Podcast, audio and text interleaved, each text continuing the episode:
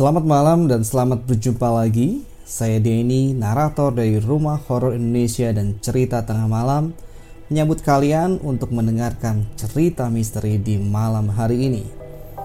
Dan cerita misteri kita untuk malam hari ini berjudul Halaman Kosong Sebelah Rumah.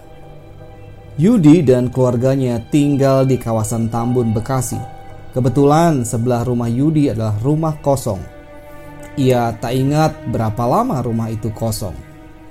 Tetapi seingat Yudi, rumah itu dulu berpenghuni.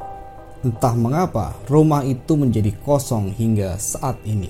Yudi mulai merasakan ada sesuatu yang aneh dengan rumah itu. Setiap tengah malam, ia selalu mendengar suara anak kecil yang sedang bermain. Suara gelak tawanya sungguh sangat riang, tetapi Yudi merasakan aura yang mengerikan di baliknya. Hampir setiap malam ia diteror oleh suara-suara itu. Akan tetapi, Yudi enggan menceritakan ke ibunya akan hal itu. Hingga suatu malam, saat itu Yudi sedang mengerjakan tugas kuliahnya hingga tengah malam. Entah kenapa tiba-tiba bulu kuduk Yudi berdiri. Ia merasa ada yang tak beres, tapi Yudi tidak menghiraukannya. Yudi mulai mendengar sayup-sayup ada yang memanggil namanya seakan-akan mengundang Yudi untuk datang. Mulanya Yudi membiarkan suara itu. Tetapi lama-kelamaan suara itu makin terdengar. Seketika itu Yudi berhenti menulis ia memusatkan pendengarannya terhadap suara itu. Makin lama, Yudi semakin merinding. Ia bisa mendengar suara itu dengan jelas, seakan-akan suara itu menggema di kepalanya. Ternyata suara itu berasal dari luar jendelanya. Yudi mengumpulkan keberaniannya untuk memeriksa sumber suara. Walau nampak ragu, dengan segenap keberaniannya, akhirnya Yudi beranjak menuju jendela kamarnya yang menghadap langsung keluar ke rumah di sebelah rumahnya.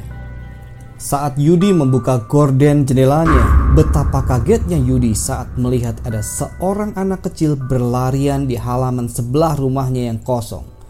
Seketika itu juga jantung Yudi seakan-akan berhenti berdetak anak itu berlari-larian seakan-akan menikmati sebuah permainan.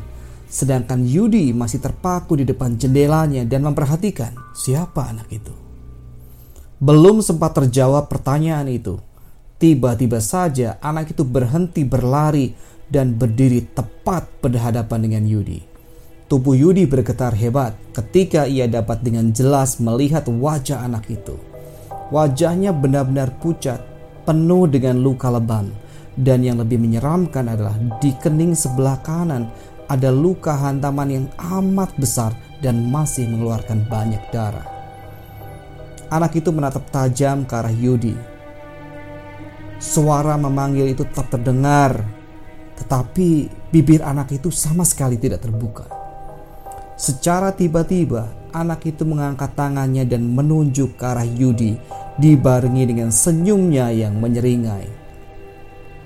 Seketika itu juga Yudi langsung berlari keluar kamarnya. Ia ketakutan. Akhirnya malam itu Yudi tidur bersama kakaknya. Barulah keesokan harinya Yudi menceritakan tentang peristiwa itu kepada ibunya.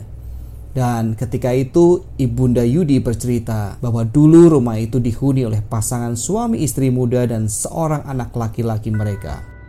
Awalnya semua berjalan baik hingga beberapa bulan kemudian keluarga itu sering bertengkar. Entah apa penyebab pertengkaran mereka sampai akhirnya di suatu pagi sang istri dan anak mereka ditemukan sudah meninggal dunia akibat dihantam benda keras dan suaminya sendiri ditemukan gantung diri di kamar. Setelah itu tidak ada lagi yang menempati rumah itu hingga sekarang. Ibunda Yudi juga mengatakan bahwa ia juga sering melihat penampakan seorang wanita di sana. Sang ibunda juga meminta untuk Yudi supaya tidak perlu menghiraukan mereka karena mereka tidak jahat. Mereka hanya tidak bisa menerima kematian mereka. Dan yang lebih mengejutkan, ternyata anak dari keluarga itu adalah teman kecil Yudi. Mereka dulu sangat akrab. Oke teman-teman, itu cerita horor, cerita mistis kita untuk malam hari ini.